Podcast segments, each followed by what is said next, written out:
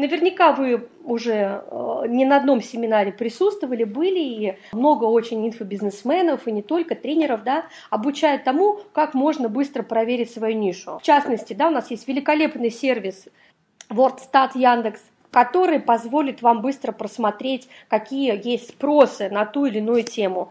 Скажите, пожалуйста, кто-то этот сервис не знает? На всякий случай, конечно, могу вам сбросить ссылочку в чат.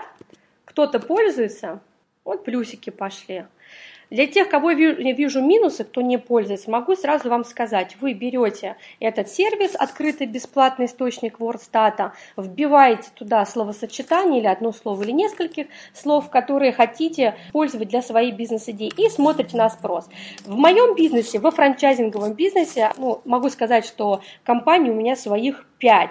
Мы всегда, прежде чем запустить то или иное направление, смотрим, да, отдел маркетинга изучает, исследует нишу, дает мне аналитическую справку о том вообще, что и как у нас происходит э, по спросу. Более того, можно смотреть в тех или иных регионах. Да, соответственно, вы понимаете, что спрос есть, есть критерии, что на низкочастотный запрос вообще нет смысла обращать внимание, включайте фантазию, э, смотрите, да, то есть как можно поиграть со словами, чтобы точно ваша целевая аудитория вас услышала, и начинаете продвигать.